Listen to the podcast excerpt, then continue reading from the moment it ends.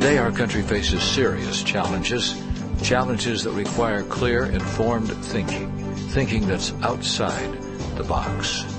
Your host, Jeff Nyquist. To the ones that wear the uniforms, to the ones that lost their lives, to a nation that's been torn, God hears your painful cries.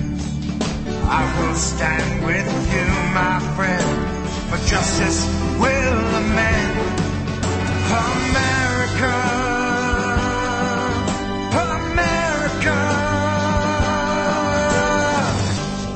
Hello, I'm Jeff Nyquist. Welcome to another edition of Outside the Box.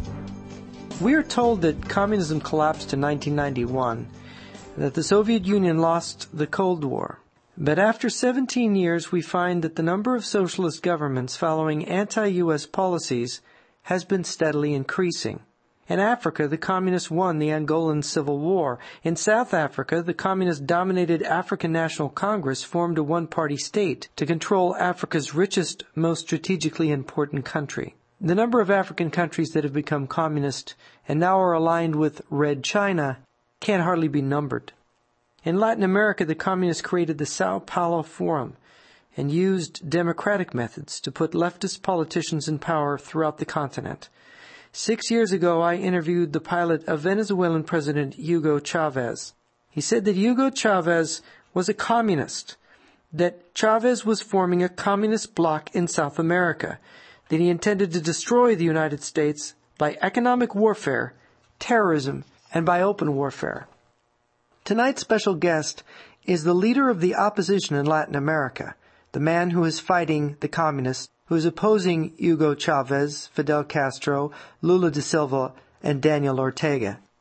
The main enemy of the United States is still the Communist bloc. The KGB is still in charge in Moscow. The Communist Party still rules China. Castro's Cuba is still a communist fortress island. Moscow controls Europe through energy, organized crime, and the social democratic parties. China now dominates Asia using trade as a weapon. The communization of Latin America is part of a strategy cooked up by the Russians decades ago to encircle and isolate the United States. To bring Latin America into the communist bloc, it was first necessary to drop the communist label.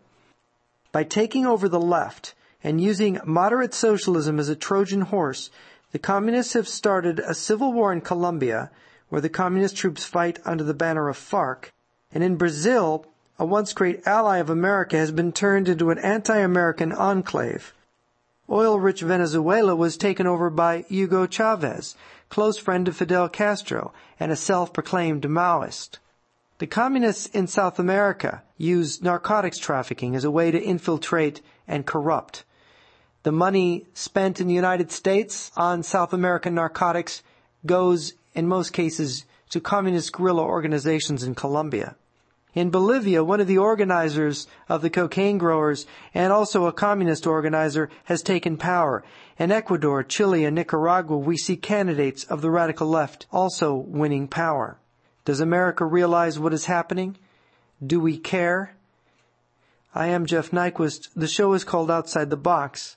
We will be back with our guest, the man who is fighting for us all, after these messages.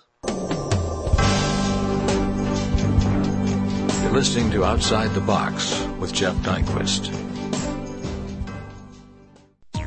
WIBG 1020, live local radio for Atlantic City, Cape May, and all of South Jersey. All right, it oh, was one side kick, they blooped it, but the Vikings right there to field it. I think it takes guts to come out like you are doing right now. And if all of us will listen to this station more, I'm just so keyed up about it. We talked about it by the hour. We are going to pursue this until we're satisfied. WIBG 1020 on your radio, online, or on your cellular. WIBG 1020. We're everywhere.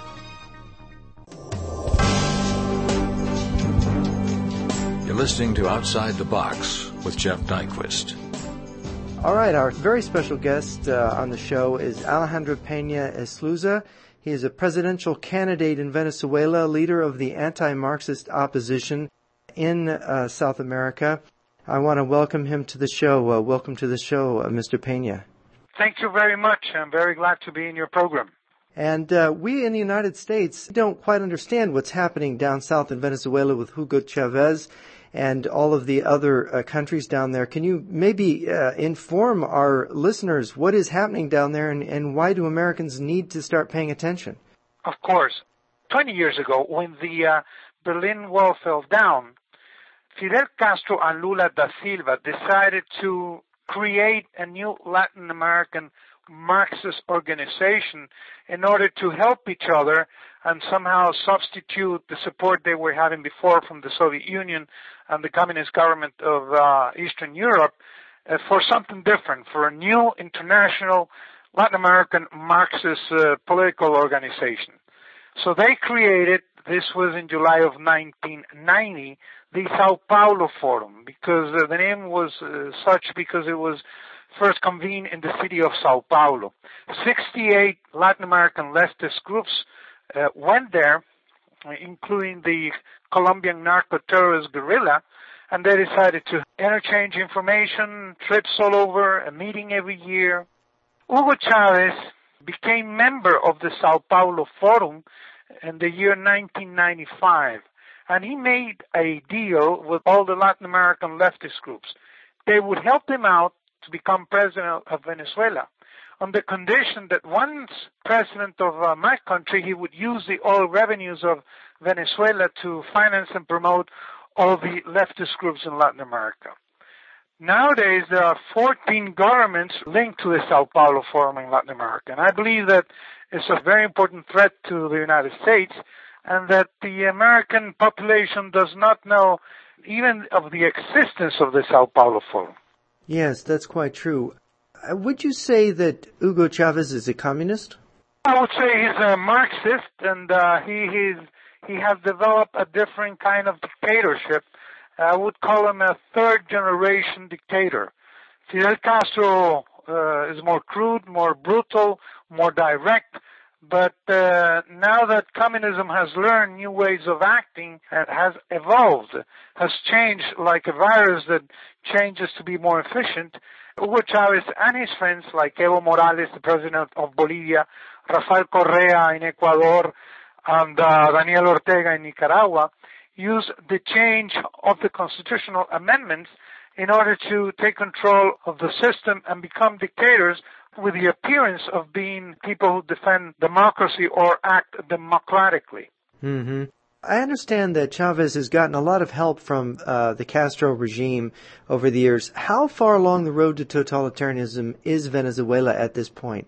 Well, it's not yet like the Cuban regime, but it's becoming more and more like so. The same thing we could say about Bolivia and, and Ecuador. The situation there is not as advanced as in Venezuela, but they're becoming more and more like Venezuela, and their final objective is to be like Cuba. The Castro regime has helped Chavez be in power ideologically, philosophically, and at the same time, uh, Chavez has used the Venezuelan oil money to finance the Castro regime and make sure that it stays there strong. Do they have Mexico in their sights? Almost they did, because uh, Andrés Manuel López Obrador, who almost won last uh, presidential elections against uh, Felipe Calderon, he's a member of the Sao Paulo Forum, and he lost by just a few votes. So there's a danger that uh, Mexico might also fall. It sounds to me like, as I read and I talk to other Venezuelans, that what they're building there in Venezuela is along Soviet lines. That is, it's going to be a police state. It's going to be a state in which a certain ideology is and a certain party is supreme. And one of its strategic aims is the destruction of the United States. Yeah, you're right in your assessment. What uh, Venezuela is building uh, with Cuba is like a Soviet Union of Latin America. This is what they want to do. And in alliance with other groups that maybe ideologically or philosophically are not the same, but somehow they share the same hate against North America. That is why Chavez has signed agreement with the government of Iran the president of Iran, Mahmoud Ahmadinejad, traveled to Latin America and signed agreements with the governments of Bolivia, Ecuador, and Nicaragua as well. So we have here, south of the United States, south of the border, uh, governments who are working together with the fundamentalist terrorist government of Iran. I do remember eight years ago, Fidel Castro traveled to Iran and gave a speech, and I remember I read the speech about five times because I couldn't believe it. And in the speech he said, together we're going to put the Americans on their knees, he was saying. Yeah, that's right. That's the kind of speech he's been giving uh, since a long time ago. Um, now, uh, China, I've heard that China has some involvement. I, uh, I'd read a news story, just a little blip some years back, that Chavez went to Beijing and he said, I am a Maoist. Yeah. Am I remembering that right? Yeah, you're right. he said it. Uh, people was making fun of it because they were saying that uh, Chinese uh, are not Maoists any longer, but uh, Chavez is still a Maoist. But it's a signal of how Chavez thinks. You know, love to revive the Soviet Union and the old communist regime. And he has a sort of relationship with the KGB regime in the Kremlin. He's gone to visit the Kremlin a number of times and he's gotten deals to build what, arms plants in Venezuela? Well, he's bought uh, planes, uh, uh, fighter jets, uh, helicopters from Russia. He's using the money that belongs to all Venezuelans to build up a weapon system that is not according to our necessities. So obviously he wants to use that for something else, which is not the protection of the country. And he's also supporting the Marxist insurgency in neighboring Colombia, isn't he? Well, the relation with the FARC, it's a long time uh, relation since they both, Chavez and the Colombian guerrillas, belong to the Sao Paulo Forum. Uh, one year ago, one of the most important sites of the uh, uh, Colombian guerrilla that was in Ecuador was attacked by the Colombian army and the second in charge, Raul Reyes, was killed in that military operation. Mm-hmm. And eight, uh, not only computers but also hard drives were seized by the Colombian army. And all the information retrieved from there proves that Chavez and the FARC have had relations from a long time ago. Uh, the narco-terrorist groups in Colombia financed his presidential campaign, and when Chavez became president, he used the uh, Venezuelan government money to finance the uh, FARC. That is uh, that is terrifying. So he's already in league with communist terrorists in South America, and he is leaguing himself with Middle Eastern terrorists and, and terrorist regimes, and his target is the United States. Um, is he militarizing Venezuela, or is he just uh, just preparing the political ground for the future? Well, he's trying to. Uh, there's also good news. The population does not want Chavez any longer. He's not loved anymore by the population, and the reason why he wins elections is is because the electoral system in Venezuela is fraudulent. So it's fraudulent. Now I remember uh, when they had this what was it, a referendum on his presidency a couple of years ago, three years ago? Well, in Venezuela, there have been elections every year because Chavez wants to uh, create an image where people think that in Venezuela there is a democracy. Democracy. So there's elections just to prove that uh, people are with him. The last referendum we've had was just a couple of months ago uh-huh. in order to change the constitution and to permit him to be reelected permanently. So he's going to be president for life. Yeah, president for life. That's that's what he would like. I don't think he'll be able to make it, but that's what he would like. So you've run against him for the office of president, and you've found support in the society. How do the Venezuelan people feel? They they must feel cheated if this guy now has stolen the elections. Well, the Venezuelan population is very democratic and they like to use specific means of changing governments. But uh, the government of Chavez has closed all possibilities to oust him through an election. So uh, Chavez is creating a situation for social unrest and for anarchy to take over Venezuela. I believe the combination of economic crisis and hardcore information on his relation with terrorism and uh, the fact that the electoral system is fraudulent and all of that is creating a condition where the vulnerability will be very difficult for him in the next few months. With me is Alejandro Pena.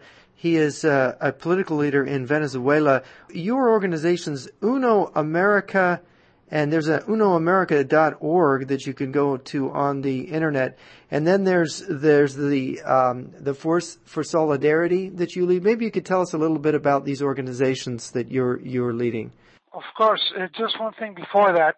In unoamerica.org, if you go to the uh, part that says books in Spanish, libros, you will find there the electronic link the PDF link for the book about the Sao Paulo Forum that I just took out of editing. You will find it there. It's totally translated, uh, and you can read it in English, so people who are listening to us can understand what this threat is. Mm-hmm. Uh, Fuerza Solidaria, it's an NGO created in Venezuela many years ago to fight against this regime of Chavez and to promote freedom and democracy and free elections. But we learned that it's very difficult to fight inside your own territory when your enemy is international. Chavez is not just a national project, he's part of an international effort to take over the continent. So we learn through uh, fighting against him and fighting for democracy that it was impossible to be efficient if we did not have alliances with other pro-democracy, pro-freedom forces in Latin America. So we decided to create an umbrella, a platform for Latin American NGOs, and this is how last December we created Uno America, which is a federation of NGOs belonging to Brazil, Uruguay, Argentina, Bolivia, Colombia, Venezuela, El Salvador, Peru, Chile.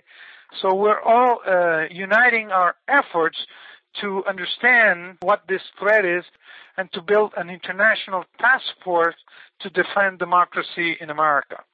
That sounds very good. Um, now you see NGO, that means non-government organization. That's right. And this is an attempt to sort of match what the Marxists are doing by creating this international network. You're attempting to create the same thing to oppose what they're doing. That's right. And also to uh, propose economic programs that would solve the basic problem of Latin America, which is poverty. I mean, the Sao Paulo Forum exists because there is poverty and ignorance. Mm-hmm. So not only do we have to fight the Sao Paulo Forum, but also we have to promote the industrialization and development and employment in Latin America. If people is well informed, if people is educated, if people lives in dignity conditions, then they will never listen to these communists. Yes. I'm very interested in what the reaction in your visit to the United States has been. Eh, here in the United States, it seems that we have been ignoring the problem in Latin America, the rising of the left there and what it represents. There's a vague sense that there's a lot of hate coming from down south. And uh, I think Americans respond to that with some guilt. Uh, they, they feel somehow they deserve it or that maybe we've been bad in the past and we, we don't want to confront it. What, what would you say to Americans about this? Well, it has to do with the Sao Paulo Forum because it's not that, that the Latin American population hates the United States. It's the governments of the Sao Paulo Forum who uses the excuse of the bad Americans to promote dictatorships in Latin America the, with the excuse that they're defending themselves from imperialism. It's just an excuse. I mean, Chavez actually uses the anti-American speech to somehow cover what he's doing against us Venezuelans. So the hate comes from them, these members of the Sao Paulo Forum, not from the population. With me is Alejandro Pena. He is a leader in Venezuela. He's run for president against Hugo Chavez and he's attempting to stop Marxism in South America. I'm Jeff Nyquist and we'll be back after these commercial messages. You're listening to Outside the Box with Jeff Nyquist. At 1020 AM or WIBG.com. We're the area's first choice for Christian news talk and a whole lot more. WIBG 1020 on your radio, online, or on your cellular. WIBG 1020. We're everywhere.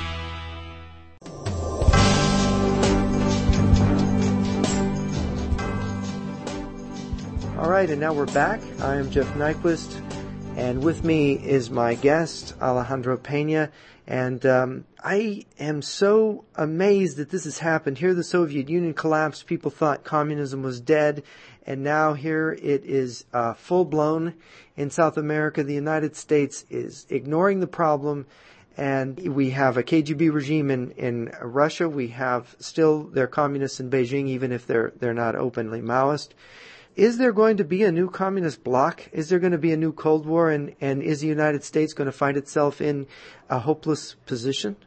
Well, there is already a communist bloc in Latin America, which is the Sao Paulo Forum. It's not the same all communism from the Soviet Union, but it, it has the same philosophical roots, and it's probably more efficient because it's related to all anti-Western civilization groups. Mm-hmm. Uh, what we have now, it's uh, is more complicated, and it's based also in anti-cultural values. Mm-hmm. So the problem is already there, uh, but maybe it has not been investigated enough because of the thought that communism had disappeared. Mm-hmm. And it really didn't disappear, it just changed.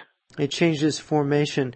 Um, let's go through the countries in South America, and you can maybe tell me what the progress of the Sao Paulo Forum is. We know in Venezuela we have uh, President Chavez, and it's uh, the the state is firming up. Is it dangerous for you and your activities in that country? Are they making threats to you there? I mean, communists tend to be thugs. That's sort of the perception here in the United States. Is is that starting to happen in Venezuela? Well, it is always dangerous to fight against these terrorists, not only because they're in the government, but because they are related to narco-terrorist groups that commit uh, terrorist acts. But uh, part of the population is willing to fight against this because there's no other choice, even if it's dangerous. It's like fighting a war. A war is not something that you like or that you don't like. It's something that you have to fight to save your country and to save future generations. So it is dangerous, but it is a fight that must be fought. Mm-hmm. And it must be fought internationally because this is an international enemy. Now, speaking about the situation of Latin America, Sao Paulo Forum has two different, let's say, uh, factions, the moderate faction and the radical faction. The moderate faction doesn't look that bad, but they work together with the radicals. It's like the good cop and the bad cop working together in the same case, mm-hmm. right? Mm-hmm. In the moderate faction, you will have people like Lula in Brazil, Tabaré Vázquez in Uruguay, Michelle Bachelet in Chile, René Preval in Haiti, Fernando Lugo in Paraguay, Leonel Fernandez in Dominican Republic, Martin Torrijos in, in Panama. And then in the radical faction, you will have Raúl Castro in Cuba, uh, Hugo Chávez in Venezuela, Rafael Correa in Ecuador, uh, Evo Morales in Bolivia, Daniel Ortega in Nicaragua, and you could say also that uh, Cristina Kirchner from Argentina belongs to the radical faction. We're talking about 14 governments in Latin America who belong to the Sao Paulo Forum.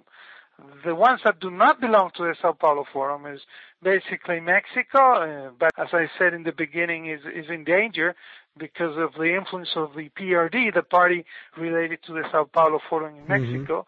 Mm-hmm. Then you have, uh, of course, Alvaro Uribe in Colombia. Uh, he's being under attack by the Sao Paulo Forum forces inside and outside Colombia. And finally, Alan Garcia in in Peru does not belong to the Sao Paulo Forum. So, as you can say, well, of course, there are also the little islands of Latin America and other little governments in terms of territory, right? El Salvador is not in control, the Sao Paulo Forum is not in control of El Salvador, but they're having elections in a few mm-hmm. days, which I hope the Hugo Chavez candidate does not win the election there. Yeah, I've heard it's very close possibly there. That's right, yeah. Yeah. Well, then if they won El Salvador, they would have a, a hold on every government in Latin America, every major government, but three. Yeah, that's right. That is astonishing. They, they've really pulled off something here. And they've done it very fast in the last few years, and they've done it without being noticed by the Western countries. It's not that we haven't warned it, but because people thought that communism was over, they they wouldn't see that the threat was just in front of their nose. And when you campaign against Chavez, what kind of rhetoric does he use to to get the people who do support him motivated? What is it that he says? Well, first he lies. He promises things that then he finally does not do. Then he uses the money that belongs to all of us to buy consciences. Then he persecutes people, his uh, political enemies, and finally he closes TV stations or newspapers or radios that speak against him. Not all of them, like Fidel Castro did in Cuba, but maybe the most important one, like RCTV, the most important TV station, the oldest one, the uh, more prestigious one, the, the one who has more audience in Venezuela, he simply just closed it. So the rest of the uh, newspaper, radios, and TV stations, they censor themselves because they think that something might happen to them if they speak against the government. So they only speak against Chavez, but only halfway. So he uses bribery, intimidation, censorship, and lies. That's right. Which means that he's he's very bad. Well, it's more efficient than just being a direct, uh, declared dictator. Mm-hmm. It's more subtle. He's he's a soft he's a soft totalitarian. Yeah, uh, he looks like soft, but uh, actually more dangerous type of uh, totalitarianism. Yes, because it's like you say, it's more efficient. More efficient. The iron fist and the velvet glove. You know, I interviewed uh, his pilot, Chavez's pilot, some years ago. He d- defected and escaped from the regime. And he told me that Chavez dreamed of destroying the United States, of attacking it economically, of using terrorism, and eventually any means he could to destroy the United States. He is completely focused on hating the United States. Would you agree with that? Yeah, I agree with that, but I also think that he knows that for him personally, it's very difficult to succeed in that. Mm-hmm. He might help that to happen, but he doesn't personally have the means. Although he could do the same thing that Fidel Castro did with the Soviet Union during the 60s, mm-hmm. create a uh, missile crisis or something like that. Oh, you think that he would import missiles and try to get his hands on nuclear weapons? Oh, if he could, he would, yes. Hmm. But it is important to understand that he uses the North American hatred to justify what he's doing inside. Whatever happens in Venezuela, whatever goes wrong, he always says, oh, that's the United States. So that's the excuse because he is the dictator who is stepping on the the little Venezuelans. But he's saying, "Oh, big North America is stepping upon me, so I must defend myself." But that's not true. That's the excuses he uses to be a dictator in my country. So it's a, it's an effective propaganda to of demonize the United States and to blame things using it as a scapegoat in his country. And so therefore, when he screws up the oil industry in Venezuela, when he destroys private industry and business and initiative in the country, he can claim the United States are strangling him. Of course. He's been ten, 10 years in government already when the old constitution permitted only five years with no re-election. So he changed it, and he's been now 10 years, and he intends to be 30 years more. But during these 10 years, his national government budget has been the largest in the Venezuelan history because 90% of our income comes from oil. And since the barrel went to $12 when Chavez became president to 130 or 140 dollars, he received the largest budget in the history of Venezuela. And what has he done with it? Nothing. No construction of housing, no development, no employment, no technology, no infrastructure. He's used it all to build his revolution and to finance candidates all over Latin America. So now that the oil price went down and the crisis started to hit Venezuelans, he's saying the Americans are guilty. We're to blame the Americans because of the American crisis. So he uses North America as a scapegoat for the wrongs he has done. Now, I imagine there are people who were kind of enthusiastic supporters of him 10 years ago who may be saying something different. Uh, are there such people, and, and what do they say now, for, example, to, to someone like yourself? Well, he won the elections legally and cleanly 10 years ago, but uh, now his real support is less than 30% but because he commits electoral fraud, it looks like he had more, but actually it's less than 30. And of that percentage, most of the people who support him is the ones that get a monthly allowance just to dress a red shirt and shout, you know, Chavez, Chavez, Chavez. They're not really ideological or they don't really believe in him. They just use the money that, that he gives them. Now that he's created a, a, a sort of controlled state where he can determine the outcome of the elections, is there any possibility of removing him from power short of a, of a, of a revolution or civil war? Well, not probably a civil war, but in Latin America there have been examples of democratic changes of government without elections. For example, Fujimori, for example, uh, De la Rúa in Argentina, or Carlos Mesa and Gonzalo Sanchez de Lozada in Bolivia, mm-hmm. or Lucio Gutierrez in Ecuador, or or uh, Collor de Mello in Brazil. How they came out of government, it was not through elections or through civil war or through a coup, a military coup. It was people being tired of these guys. They went out to the streets, and the military refused to repress them. So mm-hmm. the governments had to renounce the president to resign, and and I think that might happen in Venezuela, Ecuador, uh, Bolivia, and probably first of all Nicaragua, because Daniel Ortega is having problems because of the economic situation. Well, and certainly when in a condition like Venezuela, where uh, Chavez has made the country's situation much worse, it would seem natural that the people would would uh, feel outraged at at him. That's right. So, in your reception in Washington, what what would you like to tell Americans? What do we need to do, and and how do we need to focus on this? Well, I believe that the first thing it must be done is to create the interest in, in understand what is happening in Latin America, to investigate, to study, to read about the situation in Latin America, and don't think any longer that the threat is just in the Middle East. It is also in South America. So the first thing is to be aware of the danger, and I would very much encourage everyone who is listening to read the book on the Sao Paulo Forum that they can just uh, download it from the website unoamerica.org.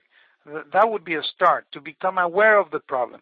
After that, I think we must build an alliance between all the pro-democracy and pro-freedom forces in Latin America and North America and Central America to fight together against an enemy that is international. Yeah, and it's it it is international. I was curious about Chile and how it, it goes with Chile. They've got that lady president there.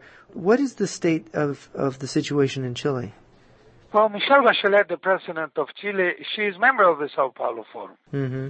But uh, some moderates of the Sao Paulo Forum cannot do what they would like to do because there are certain institutional forces that would not permit them to do what Chavez is doing in Venezuela. For example, uh, it is a mistake to think that uh, Lula is the counterpart of Chavez. Lula is the creator of the Sao Paulo Forum. He's a socialist like Chavez is. He's a friend of Fidel Castro. He's a friend of the uh, Colombian FARC, but he acts like he's a pro-democracy man because he needs to be. Mm-hmm. We must not forget that uh, Brazil is the eighth, uh, the eighth economy in the Western Hemisphere. So the institutions in Brazil would not let Lula do what Chavez is doing in, in Venezuela. He would be impeached immediately. Mm-hmm. So the same situation is also true for uh, Michelle Bachelet in uh, Chile. I mean, the leftist forces in Chile are not strong enough as to do what they would like to do, but they love Chavez and they support Chavez. So basically, the democratic institutions in Brazil and Chile are too strong for them to attempt the power grab that we've seen Chavez do in Venezuela. Yeah, what they do is they they try to go in the outside and try to surround the the uh, the the country with leftist governments all over. So it'll be easier in the future for them to grab power, the left, I mean, to grab power in, in their own countries. I mean, they have a an international outlook of the problem, and they believe that every country that becomes part of the Sao Paulo Forum, it'll help them, maybe not today, maybe not tomorrow, but someday, to become member of the Sao Paulo Forum too. This is their objective. I don't think they're going to make it, but this is what they want to do. Let's talk about Colombia for a minute. It's it's right next door to, to Venezuela, and of course, it has a border with, with Brazil. How serious is the pressure on Colombia that would possibly cause Colombia to be demoralized in its fight against uh, the Marxist guerrillas. Is this pressure to get them to cave in to political demands of the FARC? There's pressures not only from the outside, from the uh, Latin American environment, but also from the inside. Uh, Alvaro Uribe, in my opinion, a hero who had been able to protect Colombia to become a member of the Sao Paulo Forum, and the people who helped him. Uh, the FARC are not the only Colombian members of the Sao Paulo Forum. There are other parties that are more moderate, like the Polo Democrático Alternativo, who are also members of the Sao Paulo Forum, and they're working against Uribe. So there's an alliance between radicals and moderates from the left inside Colombia to destroy Uribe, and there's an international alliance against him. I would say that the most important enemy in Latin America against the Sao Paulo Forum is Alvaro Uribe, and they're all fighting together against him. They're trying to overthrow him or to change him or to make sure no one close to him wins next election of uh, next year. So uh, Colombia has a very difficult situation indeed. Yeah, you know, I read something, and I, I don't know if it's true. Uh, it was shocking to me. It was that our new president, President Obama, there's one foreign leader that he won't speak to, and it's Uribe. I heard somebody mention it in a news story, and I'm not sure that it's true. I was just wondering if you'd heard that at all. Well, I understand that uh, Obama called Uribe a few weeks ago, or at least it, it, I read that in the news. Well, that's good. But it would be a very bad mistake if that is happening, because I believe that the most important ally that democracy in the United States has right now is the government of Uribe. Yeah, I would agree. Uh, with me is Alejandro Pena. He is uh, leader of the Force for Solidarity and UnoAmerica.org, and we'll be back with more after these messages. You're listening to Outside the Box with Jeff Nyquist. Some radio stations are just noise and chatter. WIBG 1020 AM is radio with a passion and purpose. From Hurley in the morning to Grossman afternoons, Chuck Betson Sports Saturdays, and Dan Klein South Jersey Insider. WIBG 1020, the area's first choice, plugging you into life.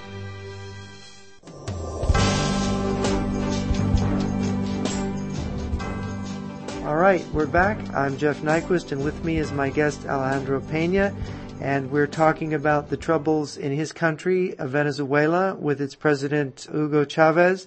And um, I was just uh, uh, curious. There was a, a time uh, when when there were protests going on in your country in the Plaza Altamira, and and before that, in that same year, I think it was 2002 to 2003, when uh, Chavez was temporarily out of power. There was like a attempt to remove him. Yeah, because he ordered kill people, killing people, and the military didn't want to do that. So there was a, a social, political, and military crisis. Then he said that there, there was a coup, but actually he resigned because uh, the authorities, the military authorities, didn't want to obey orders of killing innocent and unarmed people. And uh, a lot of these military officers, they basically resigned. A lot of them, didn't they? Yeah, they were then persecuted because they didn't follow the orders of murdering people. Did he replace those military commanders with with fellow Marxists? Well, not Marxists, but with people who would follow his orders.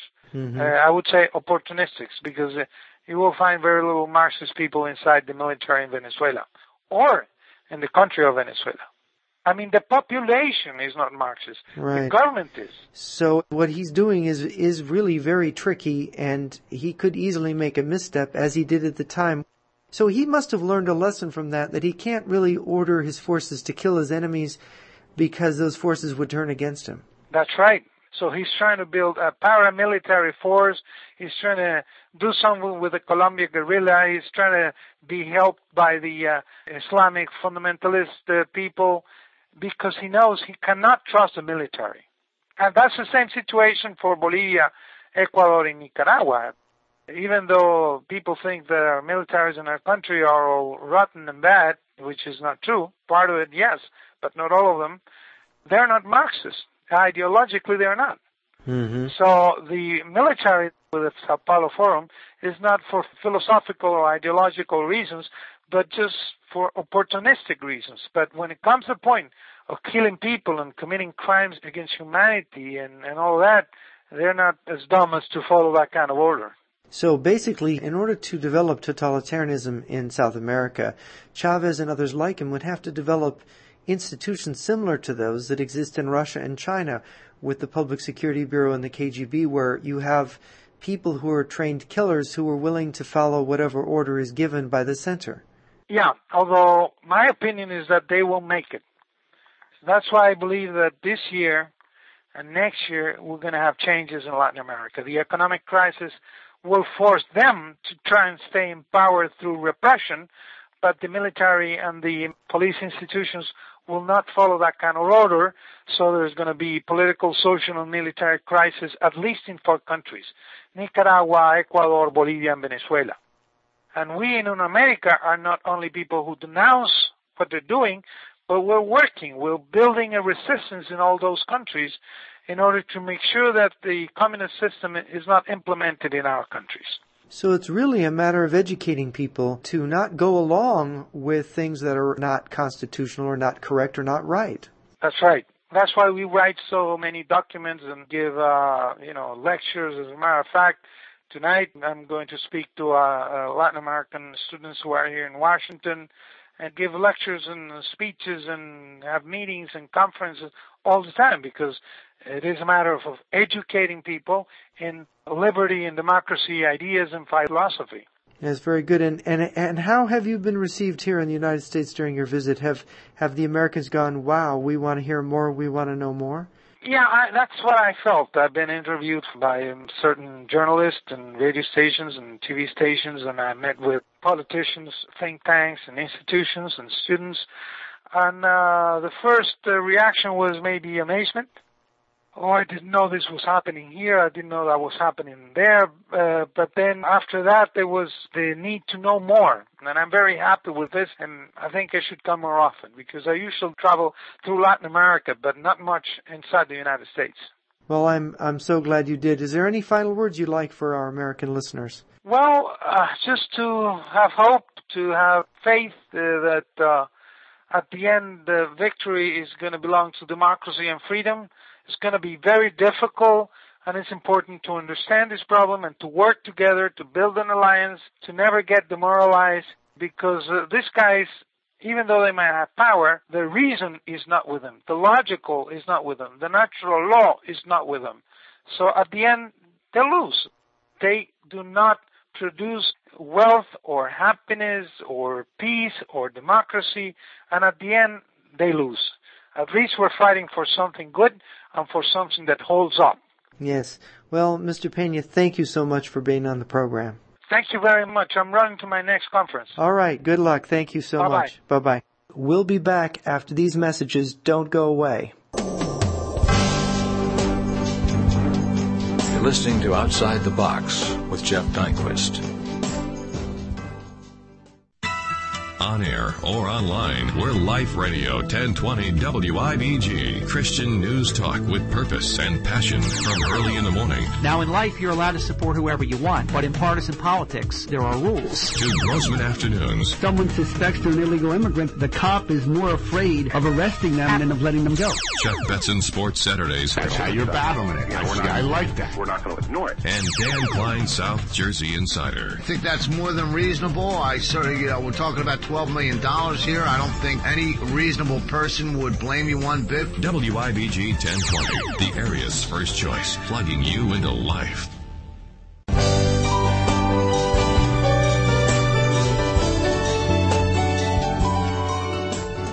I'm Jeff Nyquist. We're back. And you know, this guest, Alejandro Pena, was extremely important. And I hope everyone listened very carefully to what he said. Because he said what lots of others that I've talked to from South America have been saying. That the left has taken over Latin America, has been progressively taking it over. And it is, as I said at the beginning of the program, part of a long range strategy cooked up by the communist movement, which was coordinated in Moscow back in the 1950s and 60s. And it, it didn't die with the Soviet Union. And in fact, The KGB has been back in control of Moscow for a while now. The Cold War is still on. Nothing really has changed. Only now, America's nuclear arsenal has begun to rot. Now, as Secretary of Defense Gates said last November, that if we don't get a major infusion of cash into our nuclear weapons industry, if we don't get a new warhead program, our nuclear arsenal by next November is going to be useless. It's not going to be a deterrent. And we are facing Russia that is building fourth generation nuclear weapons and China which is also building fourth generation nuclear weapons and we don't even have fourth generation nuclear weapons. We don't even know what that technology looks like. I spoke a number of weeks back with an American intelligence expert, an expert in nuclear weapons and warfare. He told me that the country of Pakistan has a greater nuclear weapons production capacity than the United States today. Ladies and gentlemen, our nuclear arsenal is rotting and we are being surrounded by our old enemy, the communists. You know, all these people who claim to be soft left in South America, whether it's in Chile or Brazil or Ecuador or Bolivia, these people, they hate the United States. They want to destroy the United States. And like I said at the beginning of the program, when I interviewed Juan Castillo, the pilot of Hugo Chavez, he told me that Chavez was a communist who wanted to destroy the United States. And he said that he was going to use economic means, he was going to use terrorist means, he was going to use any means he could. There's an interesting thing. A former KGB officer who's now the dean of the Diplomatic Academy in Moscow, Igor Panarin, has been making the news recently by predicting the breakup, the destruction of the United States. He was a KGB analyst for many years. He studied the United States. And this is what his, his thesis is. He says, the United States is going to break up along ethnic lines because of the fallout from the financial crisis. That the United States is also ideologically divided. And that when the United States breaks up and is defenseless, other powers are going to move in. The United States is going to be broken into five or six different countries. China is going to control or have influence over the West Coast. Mexico is going to get the South. Alaska is going to return to Russia. And there's going to be a couple of rump states that might join Canada. This is what Igor Panarin is saying. And in fact, if anyone doubts that his analysis is correct, that the United States is headed for martial law, possible civil war, this year or next year, Take a look at the kind of government we just elected in this country. The indications are that something's up with this new administration. President Barack Obama was recently taken to task by Senator Robert Byrd, who wrote him a letter saying, Sir, you are usurping the power of the United States Senate. You are creating agencies whose heads are not confirmed by the Senate. There is no congressional oversight. Why is President Obama expanding his powers, Obama wants to create a non-military defense force in the United States. Now what exactly is a non-military defense force? In China they call it the Public Security Bureau, in Russia they call it state security. Another word for it is secret police. Could it be? I think there's reason to worry. What Panarin suggests is that our ideological divide is going to lead us into trouble. And Alan Keyes has made a statement recently, and I'd like to go over what Alan Keyes has said.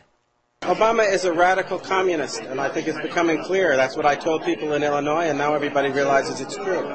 He's going to destroy this country, and we're either going to stop him, or the United States of America is going to cease to exist. These are fighting words from Alan Keyes. Fighting words. Obama is a radical communist he is going to destroy this country if we don't stop him. Now, you can see Igor Panarin's Civil War sort of in the statement of Alan Keyes. Alan Keyes himself may be considered far out for saying this, but Alan Keyes is a smart man. Why would he hurt himself by making this proclamation? Alan Keyes sees what people maybe saw with Hugo Chavez 10 years ago. Wait a minute, this Chavez isn't a populist reformer, he's a communist.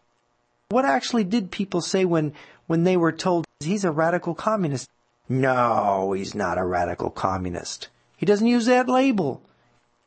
Now, whether Alan Keyes is right about Barack Obama or not, what if people start to believe that Obama's a radical communist? There you have Igor Panarin's Civil War. All right, let's go to Alan Keyes' next statement. The man is an abomination. He is someone who has actually advocated infanticide. That when babies are the target of abortion, if they happen to escape the abortionist's intention and are born alive, he actually supported the idea that those babies should be set aside to die. That is a man with such a seared conscience, I can't even understand why anybody in their right mind would consider him worthy of political support. That's a violation of conscience that is inconceivable. And even some of the most hardline pro-abortion people in America rejected that abomination, and he did not. You see what Alan Keyes is saying, that the man is an abomination. And he's also saying, notice that the country is not in its right mind. Because after all, the country voted Barack Obama to be president. You see, the country's not in its right mind. It's made a horrible mistake. What happens next once this way of talking, which may be the truth, becomes prevalent? And we may be headed in that direction. You realize he's talking about the President of the United States. Or is he? Let's hear the next segment. That's another question. Is he President of the United States? According to the Constitution, in order to be eligible for president, you have to be a natural born citizen. Uh, he has refused to provide proof that he is, in fact, a natural born citizen. And his Kenyan relations say that he was born in Nairobi at a time when his mother was too young to transmit U.S. citizenship. So I'm not even sure he's President of the United States. No, that's not a laughing matter. Neither are many of our military people now who are going to court to ask the question do we have to obey a man who is not qualified under the Constitution? We're in the midst of the greatest crisis this nation has ever seen. And if we don't stop laughing, about it and deal with it, we're going to find ourselves in the midst of chaos, confusion, and civil war. Chaos, confusion, and civil war. Now, we've got Igor Panarin's words. America's headed for civil war. This is what Alan Keyes is saying. This is what Igor Panarin is saying. Isn't it interesting? The two sides are saying the same thing. Is Barack Obama President of the United States? I got a call a few weeks back from a friend in Washington. He said, You're not going to believe what's going around Washington. He said, The story is that the president has hired three different law firms and spent nearly a million dollars so that he doesn't have to show a birth certificate in a court of law. There's been about 40 lawsuits suggesting that the president isn't the legitimate president because he's not a natural born citizen. In the U.S. Constitution, there are two qualifications to be President of the United States. You must be 35 years of age or older, and you must be a natural born citizen.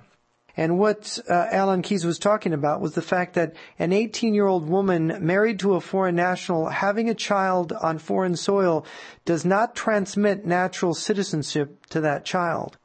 If Barack Obama's mother had him in Kenya and she was 18 years of age, it means that since his father was a Kenyan and not an American, it means that Barack Obama is not a natural born American. He's not qualified to be president. Now, this is a serious question. And it would create chaos because if it suddenly were determined by the Supreme Court looking into it, because these cases of military officers questioning orders because they claim that the commander in chief is not really the commander in chief, that we have a usurper in the White House, that there really isn't a 44th president. If the Supreme Court made that determination, what do you think would happen? What would the generals in the military do? All military officers are sworn to uphold the Constitution of the United States. Well, the Vice President, I could tell you right now, would not assume office. He would not say, oh, well, the Supreme Court says that uh, Barack Obama is not president. That means I have to be sworn in. He wouldn't do that. He'd say this is a political decision by a Supreme Court stuffed with Republican appointees, and there's no way that I'm going to assume the presidency. Barack Obama is the legal president. Put this nonsense away. And you're going to have confusion. You're going to have some people that think that Barack Obama isn't the real president, and you've got other people that say, oh no, that's nonsense. He's certainly an American citizen. And it's going to split the country. And there is the chaos and confusion, and yes, it could be a civil war. Because if some military men go one way and others go another, you know, that oath is pretty serious. I will defend and uphold the Constitution of the United States against all enemies, foreign and domestic. Wow. Let's see what else Alan Keyes has to say about the administration. The person you call President Obama, and I frankly refuse to call him that. Right. At the moment, he is somebody who is kind of an alleged usurper, who is alleged to be someone who is occupying that office without constitutional warrant to do so and he's rushing forward with ideas like destroying our borders, an amnesty bill that will actually have the American taxpayer footing the bill for illegals to come to this country to live, to get housing, and to get everything they want. He is also somebody who has just announced a program that would essentially destroy the validity of existing mortgages and encourage everybody in the country to stop paying their mortgage because the government is going to pay it instead. This is insanity. It's as if we have put insane children and adolescents in charge of our government. And I think we need to ask simple questions. A couple of years ago, we were arguing over every penny in the United States budget, and it was quite clear we didn't have enough money to go around. Well, somebody asked me where we came up with $2 trillion in the course of the last six months. Did we wish for it out of the air? Have people gone mad in this country? You don't have that money we are claiming that a bankrupt government can save a bankrupt banking system. Explain to me how that happens, because I think that's impossible. And the fact that we have just uh, elected an individual who may or may not be qualified, and he presents silly ideas like this and says, let's move forward now. And we're all acting like the laws of economics have been repealed, and we can actually afford to foot the bill with money nobody's got. This is insane. It's got to lead to the collapse of our economy, and it's going to. You know, he is right about that. Alan Keyes is right. Where does this money come from? Do you know how much more money your household owes now? It's tens of thousands of dollars per household in this country, an additional debt that each family in this country has assumed since these bailout bills have passed. And what have these bailout bills accomplished? In California here, we just crossed over to 10% unemployment. We're already in March, so the figures for February haven't come out yet, but I can tell you they're over 11%. The number of people losing their jobs in this country is, is astronomical. We're going over the cliff economically. Businesses are falling, stores are closing, people are losing their houses. There's some places in this country where a quarter to a third of the people in certain towns can't pay their mortgages. It is the worst economic crisis since the Great Depression. The stock market, a year ago last October or August, whenever the peak of the market was, was at 14,000. Not long ago, it had fallen below 7,000. A more than 50% fall of the market, and it isn't going to stop falling, ladies and gentlemen. It may go up one day and down the next and up again, but it's headed down. Everything is headed down. People don't know what to put their money in. And the only thing we have left is a viable currency to allow us to recover because prices have to fall. People are going to lose their jobs, but the only way they're going to get their jobs back is if we let the prices fall and we let the people realize realistic price levels. The government can't, by any intervention, prevent this from happening. We caused the inflation by our way of life, by our borrowing, by our indebtedness, by our consumption habits. Now we're changing those habits. We're correcting it. The economy is teaching us to do that. The government's not going to let us. The president says we have to keep borrowing. We have to keep the previous system up. So it is like insane adolescent children running the, the government. I don't know whether Obama is uh, the legitimate president or not. I assume that he is. But if what Alan Keyes says is right, and if it catches on, and if it proves true that Obama cannot establish his citizenship, if he had three law firms and paid out nearly a million dollars to prevent showing a birth certificate, if that is all true, then we are in trouble and we are headed for civil war. And what's happened in Latin America and what is happening in this country is part of something much larger, much more sinister. It's the destruction of America that the communist bloc has always dreamt of. I am Jeff Nyquist. I want to thank you for joining the program, and I hope you will join us again next week at the same time. And I want you to all go to my website, jrnyquist.com. You've got links to my articles on there. You can read more articles about the economy. America, America.